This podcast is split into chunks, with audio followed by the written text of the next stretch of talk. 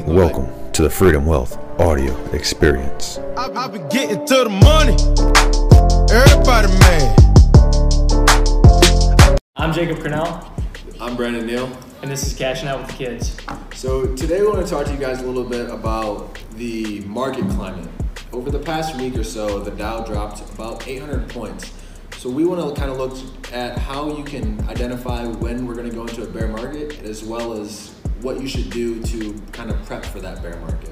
So I'm going to turn it over to Jake, and he's going to talk a little bit about how you can figure out the market is going down. So when you're looking at the market climate, generally what most professionals will tell you what to do is start looking at interest rates. There are a lot of other factors that you can look at, like obviously stock prices, bond prices, Uh, which treasury rates would be bond prices. But generally, when you're going to be looking to see if the market's going to crash, one of the telltale signs is the yield curve. And the yield curve is essentially when ten-year rates and two-year rates for treasury bonds start to meet in the middle, and it's it's zero difference. So, so and in fact, sometimes we have an inversion. Yeah, actually, I was going to get to, I wanted to jump in there. So Professor Sank actually recently wrote a post for Freedom Wealth, and that was what he wrote it over, was the right. yield curve. And it was really interesting to me. So I wasn't too versed in the yield curve prior to that, but it was amazing to see that in the past fifty years, every recession has been predicted by the inversion of the yield curve. Right, and actually, uh, I have written down right here, the last eight stock market crashes in um, the U S have been foreshadowed by a yield curve inversion. So other than that, the last time I think it happened was in nineteen twenty-nine when we had the Great Depression. So uh, it's, it's about as reliable as it could possibly be. Um, we've never experienced one within the last eighty years almost of it not happening. So if you really want to get an idea of where the market is going and when to time up your investments, the yield curve inversion is going to be one of your best bets. Yeah, no, I, I think that's that's an amazing way to kind of foreshadow that. And it's great to know when the market's going to crash, but ultimately it doesn't matter if you know, right. You don't prepare for right. it. right. Um, so what you need to do really is take a look at your portfolio and what you're invested in. And the first question you need to ask yourself is, do I know enough about this to truly be invested in it? Because I think that's something people do a lot is yeah. they get an insider tip or something, or their cousin or their barber says, hey, this stock's hot, and then they go buy it. And they yeah, don't which know. By the way is completely untrue, just just to play off of what he's saying. When um, when news comes out on a stock, within forty seconds, the, the price has already been baked in. So don't worry about like getting like the insider scoop, because you're probably like two days behind. So don't don't worry about getting the insider scoop. Yeah, so again, asking yourself that question, do I know enough about this to actually be invested in it? Um, and if you don't, you probably should be selling it regardless of whether it's a recession or uh, the market's trending upwards. And then if you do, you need to ask yourself, okay, how is my portfolio allocated? Am I in things that do well in a bear market, or am I looking at aggressive growth things like tech stocks and whatnot? And should I kind of rebalance and get some of those blue chip stocks that will really allow me to have a balanced portfolio of fighting against that downturn in the market, but still having the upward growth? Um, so I think those are the biggest things, and getting kind of on the psychology side of it, you need to understand that going back to that Great Depression that you mentioned before, yeah. since then and prior, the stock market has never gone down, not come back to go to greater heights. Yeah. So if you understand that fact, then you know the only way for you to really lose money is if you let your emotions get the best of you. Mm-hmm. So again, selling low and buy, and then trying to get back in later once the market's going back up, that's how you lose a lot of money. But instead, if you see the downturn as an opportunity to put more money in, you can make large sums of money that way. Right. But it's just being aware of that and not letting the dips like the one Dow had this week of eight hundred plus points get the better of you.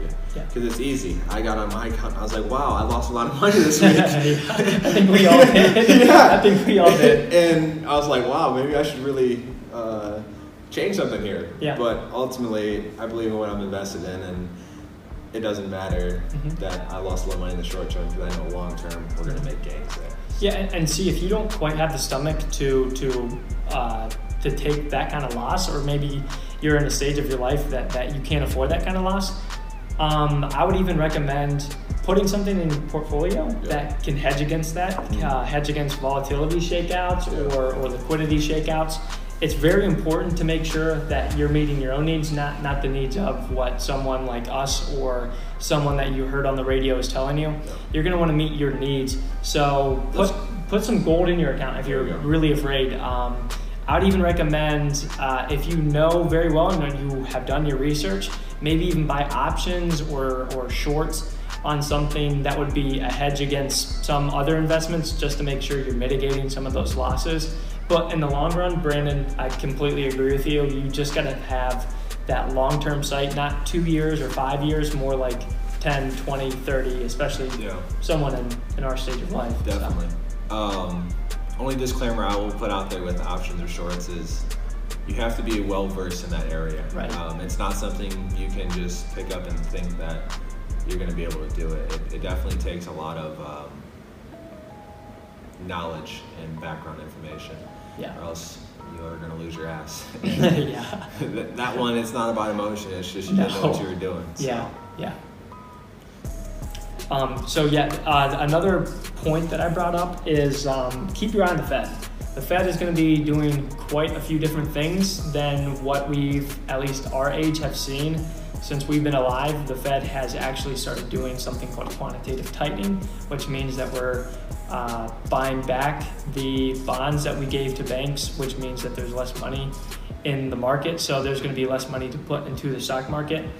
So what's going to happen there is you're going to see interest rates rise. Don't get too worried about this. The Fed usually does a pretty good job. And in fact, back in two thousand eight, they did a fantastic job of deleveraging and getting rid of, of debt.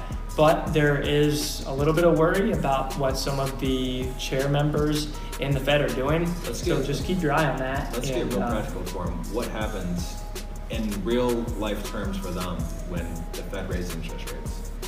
So when the Fed raises interest rates, at least in this case with quantitative tightening, uh, just imagine that there are less dollars in the economy. So the more people there are, the less dollars there are, the more people want dollars. So they're going to be putting their money into something to where they can get, just get dollars in return for, for a fairly safe investment because dollars are so valuable. That being said, they'll put their money in bonds, which will offer them higher yield rates because they don't want something that's riskier like stocks. They want something that's safer like bonds because it still gives them cash, which is what is in higher supply because there's a less supply of cash. So that's what happens when interest rates rise because uh, in, in general, this is generally speaking, um, because there's less money, there are higher interest rates. So people are gonna be receiving more dollars for, for safer investments. That, yeah, that's that's a great way to kind of break it down to make it real for people. I think that's something that in our industry people do a lot is they throw out these nebulous terms that don't mean a whole lot to people. Exactly. They, they don't ever equate it to, okay, but what's this mean in my actual life? So I think that's a good mm-hmm. way to kind of break that down. So I think you did a really good job of kind of relating interest rates in real terms to people. But what are you seeing in the current interest rate climate that is similar to the two thousand eight interest rate climate right before the market took a downturn?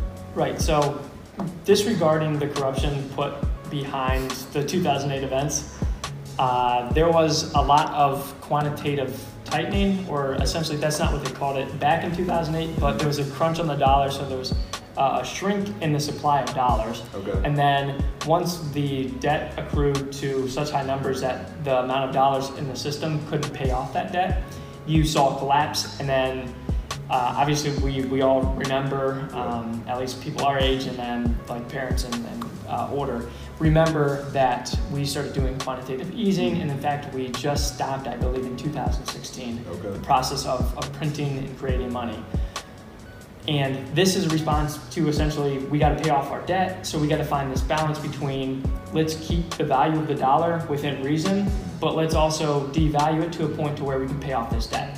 And that's what you're gonna see in the next market crash. More than likely, you're gonna see a lot of printing out of money or creating of money to pay off debt so we can continue on at a reasonable level of debt in both uh, corporate, governmental, federal, all that stuff. We're going to make sure that it stays at a reasonable level without devaluing the dollar too much. And right now, we're tightening the dollar, and usually what happens, and I'm not saying it's imminent, but there's a good chance that when we tighten the dollar supply, there sooner or later will be a crash because we have accrued so much debt. We've got the last cycle of uh, almost ten years now. Yeah. Over ten years yeah. of, of a bull cycle, so. You guys heard it here first. The market is going to crash. No, I'm just kidding. Um, so Jake did a really great job of kind of illustrating the two similarities. And I think it's important for you guys to understand that those things are starting to rear their head again so you can plan up properly for it. But I don't think a crash is imminent or we're going to be in a terrible recession like we were in two thousand eight anytime soon. So this has been the first episode of Cashing Out with the Kids. Everything we've said here is just our opinions, but I think we're two pretty smart guys. So tune in next week and uh, you get some more great information from us.